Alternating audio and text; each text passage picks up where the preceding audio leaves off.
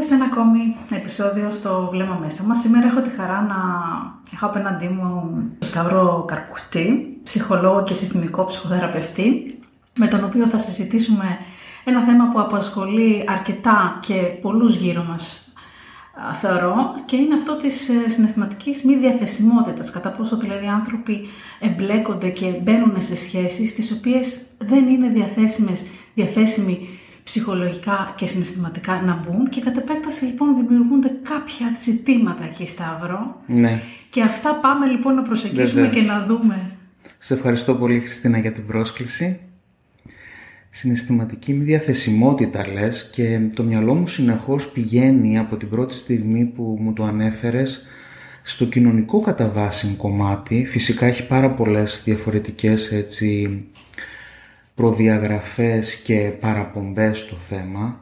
Σίγουρα όμως η κοινωνία σήμερα προάγει νομίζω με έναν τρόπο τη μη ε, διαθεσιμότητα σε πολλά επίπεδα και ιδιαίτερα συναισθηματικά.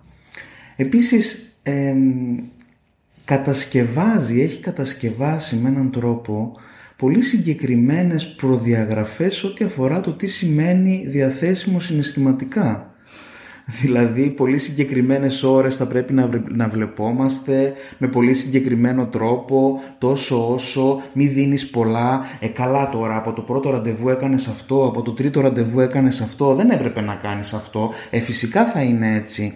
Πεπιθήσεις δηλαδή και απόψεις, στερεότυπα. οι οποίες υπάρχουν προτού καν μπεις σε οποιαδήποτε σχέση. Ακριβώς, ακριβώς. Σε σχέση με το, με το πώς ας πούμε και τι σημαίνει να σχετίζεσαι Πώς σχετίζεσαι, πώς είναι το σχετίζεστε επί της ουσίας; Και αυτό πολύ σημαντικό που αναφέρει Σταύρο και κατ' επέκταση όταν δεν γνωρίζω πώς να σχετιστώ, δημιουργώ προβληματικές θα λέγαμε, προβληματισμούς. Ναι, θα έλεγα ότι δημιουργώ μοιραία προβληματικές καταστάσεις τις οποίες με έναν τρόπο, επέτρεψέ μου να πω μέσα σε εισαγωγικά, απολαμβάνω και διαιωνίζω.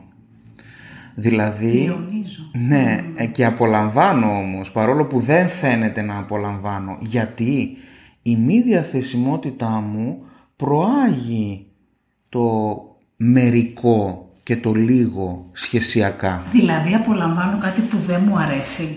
Ακριβώς. Παρόλο που, με ζορίζει. ξέρω ότι αυτό τώρα ακούγεται πάρα πολύ ερετικό και διαφορετικό και γενικώ στους ανθρώπους δεν αρέσει να το ακούν. Το ξέρω ακόμη και στον ψυχοθεραπευτικό χώρο επειδή δουλεύω με αυτό. Είμαι μόνο ένας ψυχοθεραπευτής που πιστεύω ακράδαντα ότι δεν μπορεί να χτυπάω κάθε μέρα πέντε φορές την ίδια γωνία του καναπέ και να κατηγορώ τον καναπέ για αυτό. Κάτι γίνεται Κάτι συμβαίνει. Που ξανά.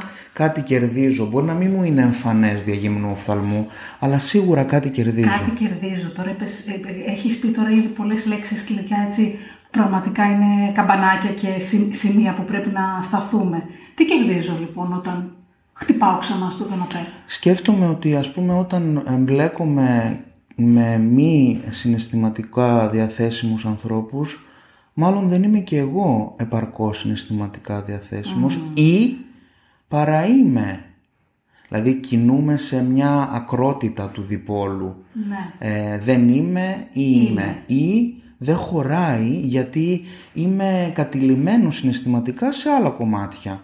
Μπορεί να είμαι με τη δουλειά, μπορεί να είμαι με τις σχέσεις μου, με τους γονείς μου, με την οικογένεια προέλευσής μου κτλ. Άρα κτλ. Μπορείς σε άλλα πράγματα να είμαι διαθέσιμο. Φυσικά, φυσικά, φυσικά. Δεν το βρίσκω σαν αναπηρία αυτό που ναι. συζητάμε. Το ναι. βρίσκω σαν ε, εντάξει, σε κάποιους ανθρώπους μπορεί να είναι συνολικό και να είναι πολύ αποστασιοποιημένοι συναισθηματικά, είτε επειδή έτσι μεγάλωσαν, είτε επειδή οι κοινωνικές δεξιότητες μπορεί να είναι είτε, είτε, είτε για πολλά είτε.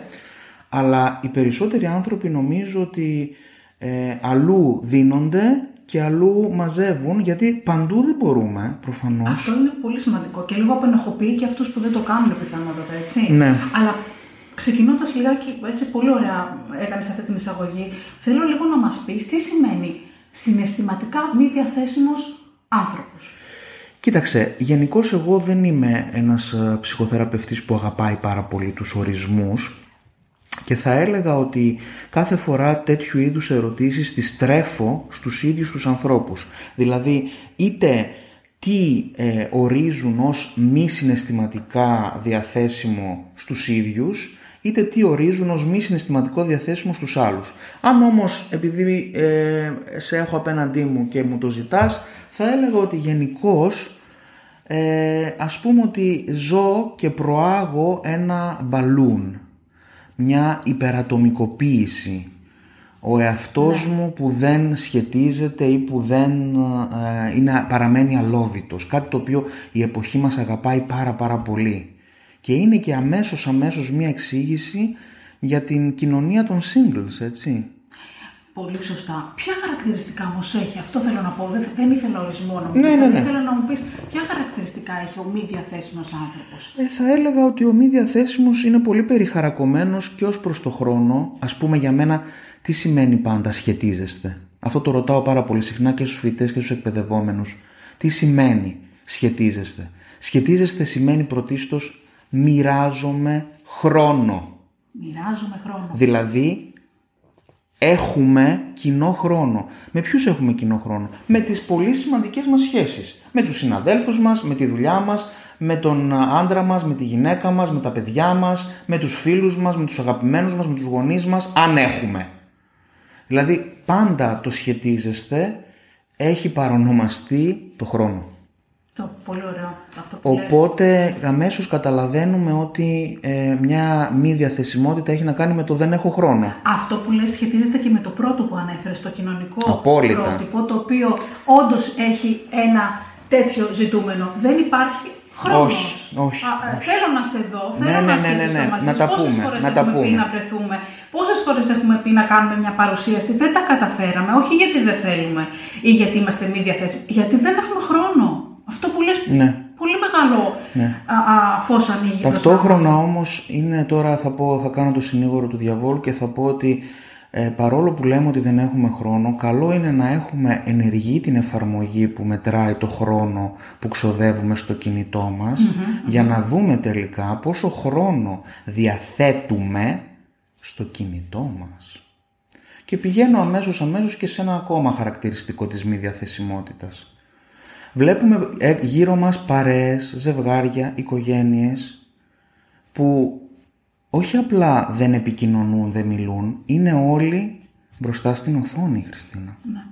Και αυτό μπορεί να είναι ένα, ε, και αυτό που το λέω αυτή τη στιγμή εγώ μπορεί να το κάνω και εγώ και ταυτόχρονα είναι ένα αναγκαίο κακό, καλό, ε, είναι όμως και ένα fact μη διαθεσιμότητας. Ναι, ναι, δηλαδή ναι. εκείνη την ώρα μπορεί να επικοινωνώ μέσω ε, instant messages με πολύ κόσμο, με διάφορους ανθρώπους, αλλά με αυτούς που είμαι εκείνη τη στιγμή δεν είμαι.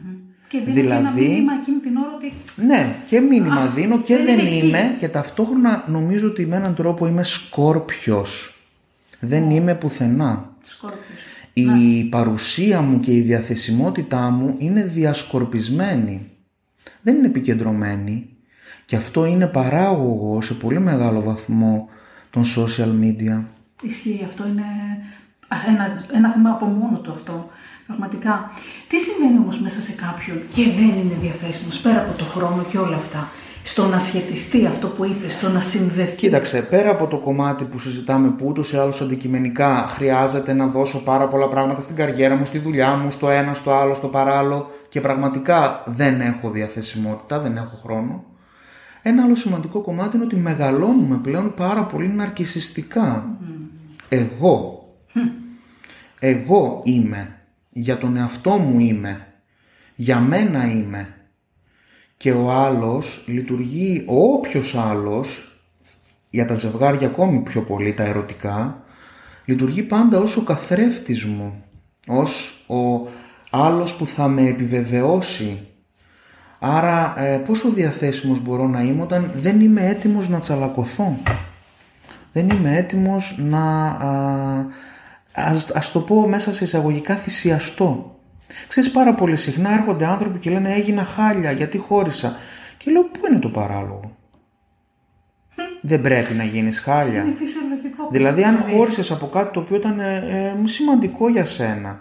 Τι είναι, ένα χαζαπλάστ να το βάλεις να περάσει; Τι ωραία το λες. Έχουμε δηλαδή μια νοτροπία ότι όλα θα περάσουν ας πούμε σαν αμυχές από πάνω Και μας. θα εύκολα και γρήγορα. Ακριβώς, ακριβώς. Μια αναλγησία η οποία προάγει τη μη διαθεσιμότητα. Η εποχή μας δηλαδή είναι εξαιρετικά α, α, ανάλγητη. Πόσο μάλλον όταν έχουμε περάσει μέσα από μια πανδημία της οποίας ζούμε ακόμη τα απόνερα κατά τη γνώμη μου και θα τα ζούμε για καιρό ε, στην οποία ο όποιος άλλος ήταν εν δυνάμει ε, εχθρός. Ακόμη και οι γονείς μας έγιναν ε, εχθροί. Ακόμη και, η, ε, και ένας σύντροφος μπορεί να γινόταν εχθρός. Πω, πω, ναι. Ακόμη και τα παιδιά σου μέσα εισαγωγικά Ναι, μπορεί να ναι, γινόταν ναι, εχθρός. ναι, ναι, για να μην γιατί ήταν ήταν εν τόσο στο δυνάμει μυαλό. φορείς. Όλοι ήταν... Ναι. Ε, άρα πόση Ήταν διαθεσιμότητα; θύμα, όπως το Ακριβώς, ιστορικό, ακριβώς. που Δεν ακριβώς. μπορούσες να τους δεις ως εχθρούς, αλλά έπρεπε να τους δεις γιατί θα, δεν θα έπρεπε να τους Ναι. κάνεις κακό, ας πούμε. Για πολλούς και διαφορετικούς λόγους, ακριβώς. Ναι. Αλλά α, ε, ας πούμε η καραντίνα και η οική κρίση ε, α, την μη διαθεσιμότητα την, ε, την έχει κάνει... Την πυροδότηση. Τι- Δεν την πυροδότησε απλά, νομίζω ότι την έκανε χάρισμα. την κοινωνική αποστασιοποίηση. Το, τη χάρισε. Βέβαια, δηλαδή έγινε ένα κομμάτι ε, ουσιαστικής αρετής το να μην είσαι κοινωνικά δια, Ναι, ε, διαχειτικός ναι, ναι, ναι. και σε σχέση και σε σύνδεση. Αυτό μόνο να το έχουμε στο μυαλό μας αξίζει τον κόπο γιατί πραγματικά μπορεί να ε, ε, απαλλαγούμε από πολύ άσχημες σκέψεις αν σκεφτούμε μονάχα αυτό που λες, έτσι. Μα ξέρεις, ε, κατά την περίοδο ας πούμε της καραντίνας πριν από δύο χρόνια, της πολύ σκληρής καραντίνας, τότε το χειμώνα και κοντά στις γιορτές του 2020, ε, βλέπαμε ας πούμε σειρές, βλέπαμε σύριαλ και βλέπαμε τους ανθρώπους να αγκαλιάζονται, να μην φοράνε μάσκα και έλεγα τι κάνουν; Είναι δυνατόν, είναι τρελοί; Μα τι κάνουν, βρίσκονται για επίσκεψη και φιλιού. Τι κάνουν; Κάποιοι που το κάνανε και τους κοροϊδε... έτσι τους Ναι, όχι, βλέπαμε- ε, λέω στα- στις Ναι, ναι. σειρές, στις Α, σειρές, στις στην ναι. τηλεόραση. Ναι, ναι, ναι. Δηλαδή μιλάμε τώρα για μια ε, δρόμους στους οποίους μπήκαμε, εγώ το λέω αυτό για τον εαυτό μου, Ναι. ε, αδιανόητους. Και μας ξενίζανε, έτσι, μας, Φυσικά, μας πειράζανε. φυσικά, ναι. φυσικά, φυσικά. Που τώρα που το βλέπεις απ' έξω λες, μα πώς το έκανε αυτό Τι έτσι. ζήσαμε. Άρα, είναι, Τι είναι- ζήσαμε, ναι, πραγματικά. Ναι.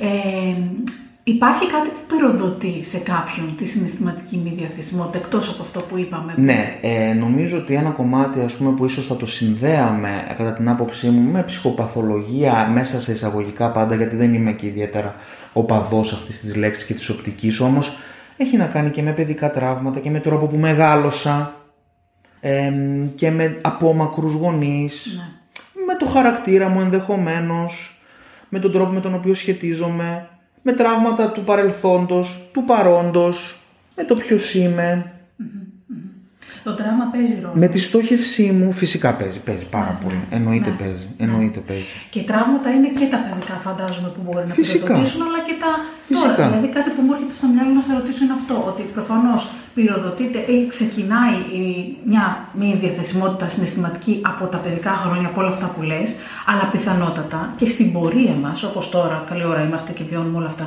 συμβαίνουν και άλλα τραύματα, όπως το να χάσω τη δουλειά μου, όπως το να χωρίσω, όπως το να αλλάξω σπίτι. Ναι, ή να βιώσω με έναν πάρα πολύ άσχημο χωρισμό που εξαπατήθηκα και δεν εννοώ μόνο με την έννοια του τρίτου προσώπου, αλλά με πολλές και διαφορετικές έννοιες. Ναι, άρα και αυτά Σαν πρέπει- αυτά αίσθηση. συντελούν. Ναι, από την άλλη όμως σκέφτομαι ότι σε ανθρώπους που ε, στην ενήλικη ζωή τους συμβαίνει αυτό, σκέφτομαι λίγο έτσι πονηρά εγώ και πηγαίνει το μυαλό μου ότι αυτοί αντίστοιχα οι άνθρωποι είναι λίγο παραπάνω συναισθηματικά διαθέσιμοι, δηλαδή είναι στην αντίπερα όχθη αυτού που συζηταμε Δηλαδή παρά είναι Ναι. διαθέσιμοι Ναι, ναι. συναισθηματικά. Τι συμβαίνει με αυτούς που παρά είναι ε, διαθέσιμοι συναισθηματικά; Μ, Νομίζω ότι δεν υπάρχει καμία οριοθέτηση. Στη μία περίπτωση που συζητάμε της, αποσ... της, της α, αποστασιοποίησης, της α, μη διαθεσιμότητας υπάρχει πολύ αυστηρή οριοθέτηση και στην άλλη δεν υπάρχει καθόλου οριοθέτηση. Ξέρεις πάντοτε στον ψυχοθεραπευτικό χώρο λέω κάτι το οποίο αποτελεί για μένα βασική πηξίδα. Δεν υπάρχει καλό και κακό και δεν υπάρχει δίκαιο, άδικο, σωστό ή λάθος. Υπάρχει η υπερβολή και η υπερβολή είναι πάντα προβληματική. Ας πούμε ακόμη και το νερό λέω σαν έτσι μια μεταφορά, ένα παράδειγμα. μπορεί να είναι ζωτικό στοιχείο για την α, ύπαρξή μας, αλλά σε πολύ υπερβολικό βαθμό μπορεί να μας δηλητηριάσει βάναυσα, απίστευτα. Ναι. Με αυτή τη λογική πάντα στην υπερβολή βρίσκεται το πρόβλημα. Δηλαδή αν είμαι υπερβολικά μη διαθέσιμος, είναι ένα θέμα. Αν είμαι υπερβολικά διαθέσιμος, είναι επίσης ένα θέμα. Επίσης, Η πόλη δηλαδή, έτσι. τα άκρα, Μπράβο, τα άκρα. η πόλη, η πόλη, πολύ σωστά το είπες ακριβώς και ε, να πω και κάτι άλλο. Για μένα κάθε ναι είναι ένα όχι και κάθε όχι είναι και ένα ναι. Που σημαίνει ότι αν εγώ είμαι υπερβολικά διαθέσιμος απέναντί σου, σε κάποια άλλα κομμάτια δεν θα είμαι διαθέσιμος. Θα πρέπει κάπου να πεις όχι και το Ακριβώς. οποίο θα είναι που πιθανότατα και εις βάρος σου. Ναι, μπορεί να είναι και απέναντι στον εαυτό σου, απέναντι και σε κομμάτια σου, απέναντι και σε ανάγκες σου. Ταυτόχρονα, όταν δεν λέω ναι, λέω σε άλλα πράγματα Έτσι, πολύ όχι. σωστά. Ή έχω πει σε άλλα πράγματα ναι, για να πω σε σένα όχι. Να τιμούμε τα ναι μας και τα όχι μας. Ή να ξέρουμε. Να γιατί ξέρουμε τα- νομίζω τα γνωρίζουμε. περισσότερο τι συνέπειες έχει κάθε ναι και κάθε όχι και ίσως να αποκτήσουμε περισσότερη συνειδητότητα στο πότε να τα λέμε και με ποιον τρόπο. Ναι, ναι, ναι. Και το timing, αυτό που λέμε, ναι, το πότε το είπαμε. Και τι Γιατί συνέπεια μπορεί να το έχει. πεις μετά και να μην έχει νόημα. Επίσης πάρα πολλές φορές μπορεί να αναγκαστείς να πεις ναι. Ή να μην μπορείς να πεις ποτέ όχι. Αυτός ας πούμε συνδέεται με τους υπερβολικά διαθέσιμους. Ναι, ναι, ναι, Δεν ναι. έχω μάθει να λέω όχι. Και νομίζω δεν αρέσει. Και, και σε αυτούς ακόμη που το δέχονται αυτό και το λαμβάνουν, δεν τους αρέσει. Ναι, δεν τα τους βάθη. αρέσει, αλλά Μπορεί να σκέφτομαι, εξυπηρετούνται. σκέφτομαι ότι αν ένας άνθρωπος αγαπάει και τον ενδιαφέρεις, προσαρμόζεται, Χριστίνα, πάντα. Ο συναισθηματικά μη διαθέσιμος αγαπάει τον εαυτό του. Ναρκισιστικά θα έλεγα. Περισσότερο. Ναι. Νομίζω ότι με έναν τρόπο ναρκισιστικό. Πιστεύω ότι δεν είναι αρκετά για μένα ε, επικεντρωμένος και σε καλή επαφή με τις ανάγκες του, γιατί στο δικό μου μυαλό μπορεί αυτό να είναι λάθος που λέω, το σχετίζεστε και σχετίζεστε συναισθηματικά αποτελεί πηγή ζωής. Και το σχετίζομαι συναισθηματικά, ξέρεις, δεν είναι μόνο σχετίζομαι με σένα, σε ερωτεύομαι και σε αγαπάω, που είναι πραγματικά νομίζω το απάβγασμα της ανθρώπινης ύπαρξης, αλλά σχετίζομαι και με ένα ηλιοβασίλεμα. Σχετίζομαι και με ένα 18χρονο ερωτευμένο ζευγάρι που φιλιέται και κρατιέται χέρι-χέρι στο δρόμο. Με έναν παππού που τραγουδάει μαζί με το εγγόνι του. Όλα αυτά είναι συναισθηματικές αντιδράσεις που τρέφουν την ύπαρξή μου Με γοητεύει να δω κάτι τέτοιο έτσι. που ως εικόνα. απολαμβάνω, Απολαμβάνω. βέβαια, βέβαια, που απολαμβάνω και μου δίνει, μου δίνει ζωή. Τρέφει την ύπαρξή μου. Πολύ Τι ωραία το περισσότερο περιγράφεις, από το οτιδήποτε άλλο. Και αν το κάνω αυτό εκεί που λες, αυτές τις απλές, μικρές, καθημερινές στιγμές που μπορεί να είναι μπροστά μου, δίπλα μου, που είναι θαύμα γι' αυτό να δεις ένα νέο ζευγάρι με τρυφερότητα να αγκαλιάσει ο ένας τον άλλον.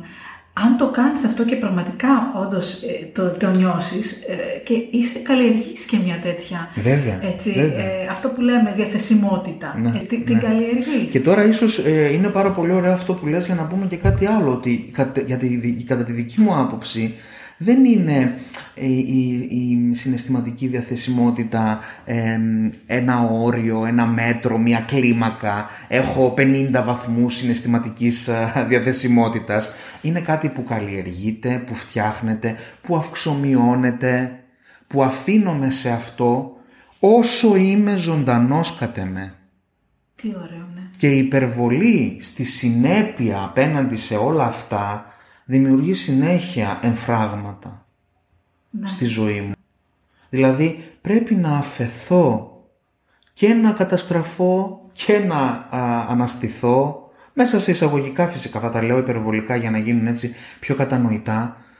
Είναι κάτι το οποίο το ζω. Δεν είναι κάτι το οποίο φτιάχνεται και καθορίζεται. Και τώρα έχουμε φτάσει στο επίπεδο να καθορίζεται, Χριστίνα. Ακούω πάρα πολύ συχνά ανθρώπους. Ε, δεν γίνεται, θα τον δω δύο φορές την εβδομάδα. Πολύ συγκεκριμένα.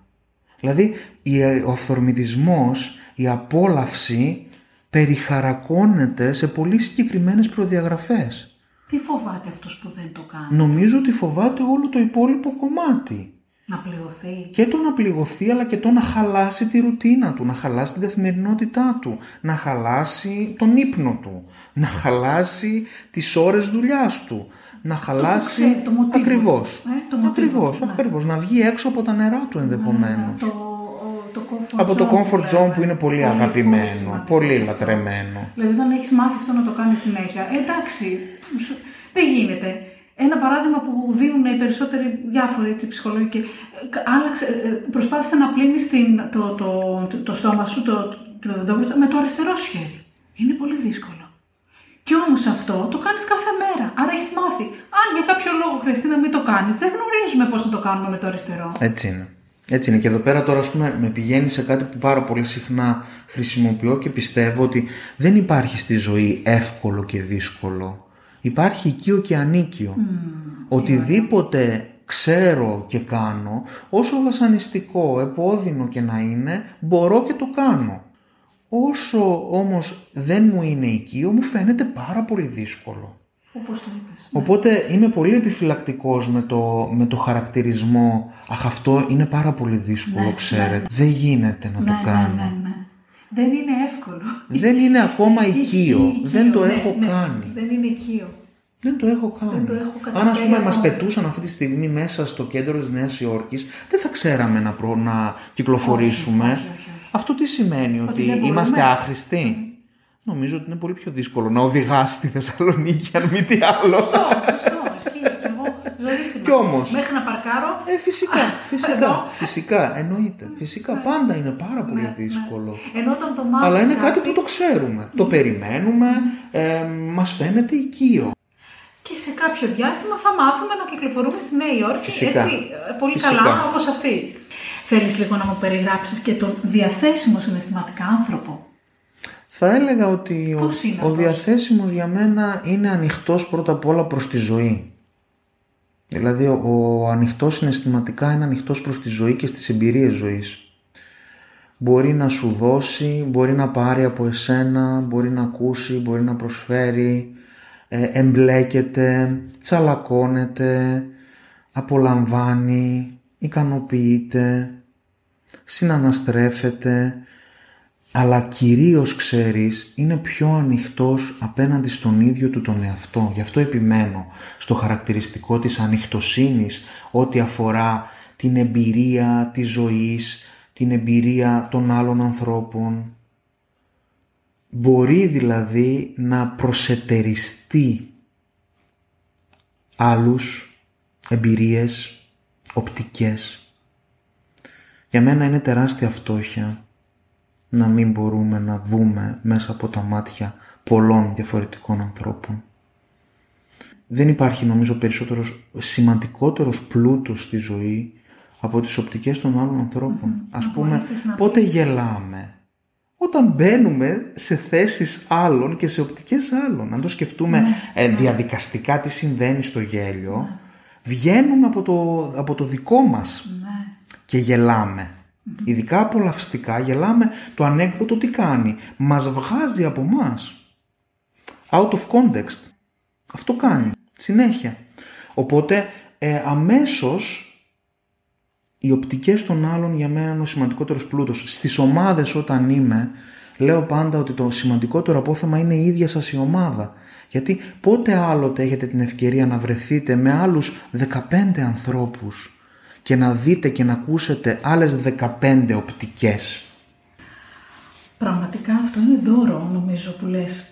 Να δεις τις οπτικές της άλλες και όταν δεις αυτές τις οπτικές, μετά αλλάζεις. Μπορεί ένα πρόβλημα που λες να έχει ο άλλος και να λέει πω, πω τώρα εγώ αυτό το νιώθω για μένα το δικό μου το θέμα και να ακούσεις ένα άλλο που ταλαιπωρεί κάποιον και να καταλάβεις τι συμβαίνει. Δεν Ναι, είναι και, να, αυτό. και επίσης μπορεί η- μέσα από όχι την... σύγκριση, Βέβαια, αλλά όχι, όχι, εγώ δεν θα το έλεγα σύγκριση. Θα Ναι. έλεγα ότι μέσα από, την, από το μοίρασμα πάρα πολύ συχνά ε, ε, εκλογικεύεται ε, το πρόβλημά μας, ισορροπεί, εξανθρωπίζεται και ταυτόχρονα ακούμε και άλλες επιλογές λύσεων. ακούμε αυτό. Δηλαδή Συνήθως- μπαίνουμε στη θέση του να ακούσουμε και λύσεις. Γιατί δεν ακούμε μόνο προβλήματα. Μμμ, Μπράβο, ακούμε και λύσεις στον Ναι, άλλον, ναι, ναι, πάρα πολύ συχνά. Πάρα πολύ ωραία τα λες όλα αυτά.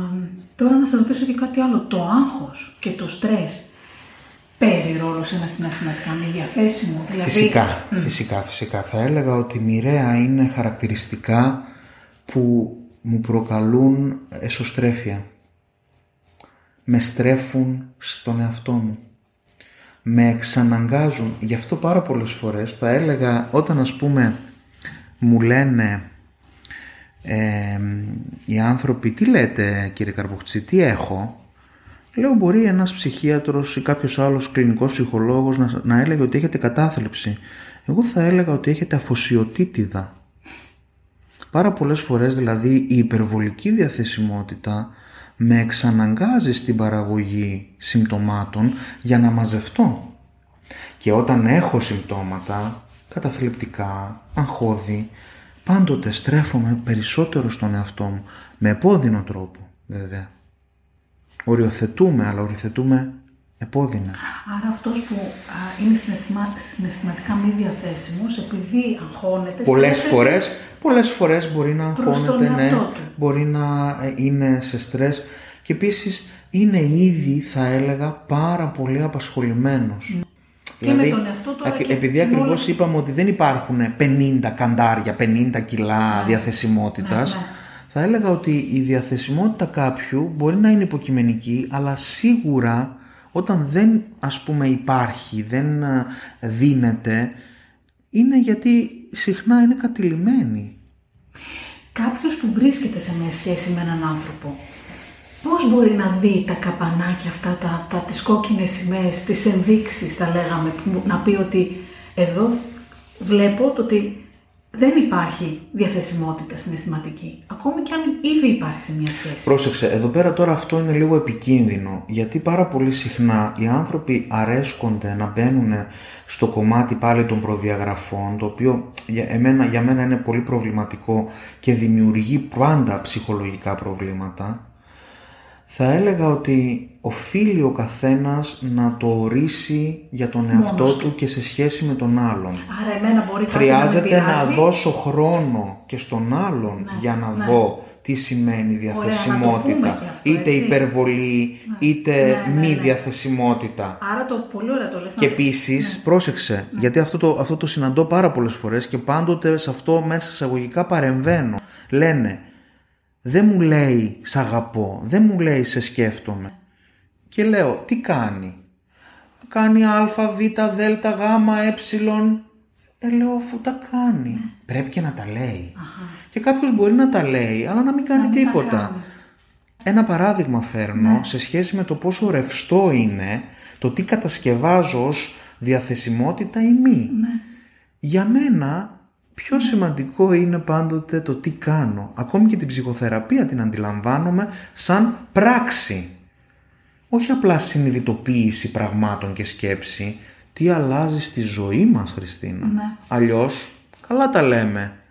Αλλά αν δεν αλλάζει τίποτα στη ζωή μου, τι να το κάνω. Τι να κάνω; Ναι. Οπότε νομίζω ότι ο καθένας θα πρέπει να το ορίσει, να το δει και θα πρέπει να μπει στη διαδικασία μόνος του να το σκεφτεί πάντα.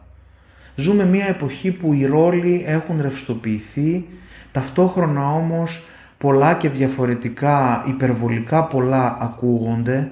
Και με, ανάμεσα σε αυτά αυτή τη στιγμή ας πούμε ακούγεται και αυτό που συζητάμε και εγώ θα έλεγα ότι έχει σημασία να στραφούμε στον εαυτό μας και να τον ρωτήσουμε τι πραγματικά ζητάμε από τη Χριστίνα σήμερα. Τι πραγματικά ζητάμε από τον Σταύρο σήμερα. Και μετά αύριο δεν είναι επίσης η διαθεσιμότητα, η συναισθηματική διαθεσιμότητα η ίδια ή η ανάγκη για αυτήν. Γνωρίζεις έναν άνθρωπο, τον ερωτεύεσαι, θέλεις να ζεις το 150%. Προχωράς σε σχέση μαζί του, αυτό μοιραία μειώνεται, αυξομειώνεται, αλλάζει. Μετουσιώνεται σε άλλα πράγματα.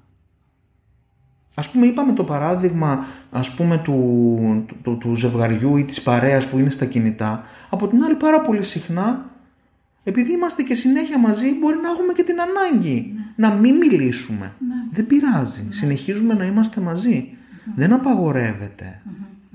Μπαίνουμε σε μια διαδικασία συνεχώς να ετεροκαθορίζουμε τους εαυτούς μας με βάση νόμους και κανόνες οι οποίοι αυτό που κάνουν είναι να προάγουν τη μη φυσιολογικότητα. Και εγώ σκέφτομαι ότι τη φυσιολογικότητα θα πρέπει ο καθένας να την απαντήσει και να σεβαστεί τις φυσιολογικότητες των άλλων και του εαυτού του. Πάρα πολύ ωραία. Δηλαδή, ε, το τοποθετείς σε πολύ σωστή βάση που θα πρέπει να το σκεφτόμαστε πάντοτε. Το ότι ναι, μεν υπάρχουν κάποια πράγματα που μπορούμε να δούμε ως ενδείξεις που τα ανέφερες, αλλά πολύ σημαντικό να ο καθένας να τα παραδείσει και να μην βάζουμε τις ταμπέλες εξ αρχής. Έτσι, όλο αυτό που κάνουμε πολλές φορές, άθελά μας, όλοι μας. Φυσικά. Έτσι, άθελά μας. Και εγώ το βλέπω. Δεν το θέλουμε. Ε, το, το, το, ε, Μας το δείχνει αυτή η κοινωνία που έλεγες. Και η κοινωνία είναι και κομμάτι βέβαια της ανθρώπινης φύσης μας. Γιατί και χωρίς ετικέτες θα κατέρεε η ύπαρξή ναι, μας. ναι, ναι. Χρειαζόμαστε δηλαδή Ναι, και χρειαζόμαστε, σταθερές. ναι, ναι, ναι. Χρειαζόμαστε να ξέρουμε ότι σήμερα, ας πούμε, είναι Περα- Παρασκευή, είναι Πέμπτη, είναι αυτό. Δεν γίνεται αλλιώς. Αλλά παρατήρηση, όπως είπες, πολύ σημαντικό, αυτών των καταστάσεων. Δηλαδή, τι συμβαίνει. Ακριβώς, συμβαίνει. πολύ ναι, ναι, συχνά. θέλω να μου πει το σ' αγαπώ, αλλά μήπως το κάνει κιόλας και είναι πιο σημαντικό από το να ακούω. Άρα, οκ, όχι να κάνω έκπτωση, να το εκφράσω προφανώς, αλλά να το δεχτώ. Έτσι. έτσι. Δεν δεχόμαστε πολλές φορές. Ναι. Ναι. Υπάρχει κάποιο όφελος σε αυτόν τον άνθρωπο μέσα στο, στην ψυχή του, στην, στην ψυχοσύνθεσή του που εμ, τον κάνει να είναι διαθέσιμος; Κοίταξε, το πιο σημαντικό όφελος νομίζω το έχουμε ήδη πει και το έχουμε θίξει έχει να κάνει με την διαθεσιμότητά του σε άλλα πράγματα. Δηλαδή είμαι πάρα πολύ πετυχημένος σε αυτό που κάνω. Είμαι παραγωγικός στη δουλειά μου, είμαι αποτελεσματικός, έχω αυτά τα πτυχία, έχω αυτά τα skills, έχω, έχω, έχω, έχω, έχω αυτά τα λεφτά. Εγώ σκέφτομαι ότι όλα αυτά χωρίς και το συναισθηματικό κομμάτι στο δικό μου μυαλό, στη δική μου ζωή έτσι τελείως υποκειμενικά είναι πολύ λίγα. Πάντοτε λέω ότι ο μεγαλύτερος πλούτος είναι οι άνθρωποι που αγαπώ και με αγαπούν. Ναι. Το μεγαλύτερό μου, ας πούμε, η μεγαλύτερη μου περιουσία είναι αυτή. Μπορεί να είναι πολύ πεζό, αλλά είναι ουσιαστικό. Ναι, είναι ουσιαστικό. Α, όμως, Γιατί οι στιγμές της απόλαυσης συνήθως έχουν να κάνουν με τους ανθρώπους, Χριστίνα. Για να το κάνει όμως κάποιος αυτό σημαίνει ότι βρίσκει κάποιο όφελο σε αυτό. Τον εξυπηρετεί κάτι, τον γεμίζει Εντάξει, πιο τον πολύ γεμίζει, από το να πρέπει δίνει. να τον γεμίσει. Ε, είναι το, οι επιταγές του πώς έχουμε μεγαλώσει και του πώς ας πούμε ε, χρειάζεται να είμαστε. Είναι όμως μία απάντηση στο κομμάτι της απόλυτης μοναξιάς και στη μοναχικότητα των ανθρώπων σήμερα στο δυτικό κόσμο.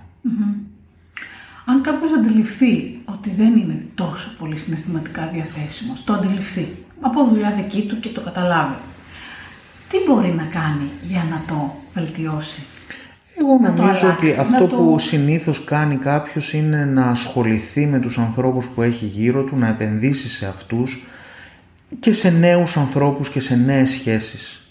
Αυτό είναι το πιο σημαντικό κομμάτι. Να τραφεί από αυτό, να τριβεί με αυτό και έτσι να το αλλάξει και να το βελτιώσει και πάντοτε έτσι γίνεται.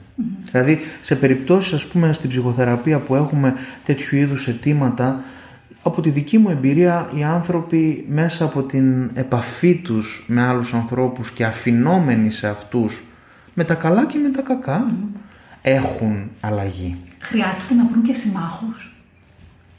Ποιοι, ποιοι θα ήταν σύμμαχοι; Νομίζω ότι Οι ξέρεις, δικοί τους οι πιο, άνθρωποι θα σημαντικοί, ήτανε; οι πιο σημαντικοί σύμμαχοι, ναι, είναι οι δικοί μας άνθρωποι, αλλά και τα, οι διαφορετικές πλευρές του εαυτού μας. Τα διαφορετικά μας κομμάτια.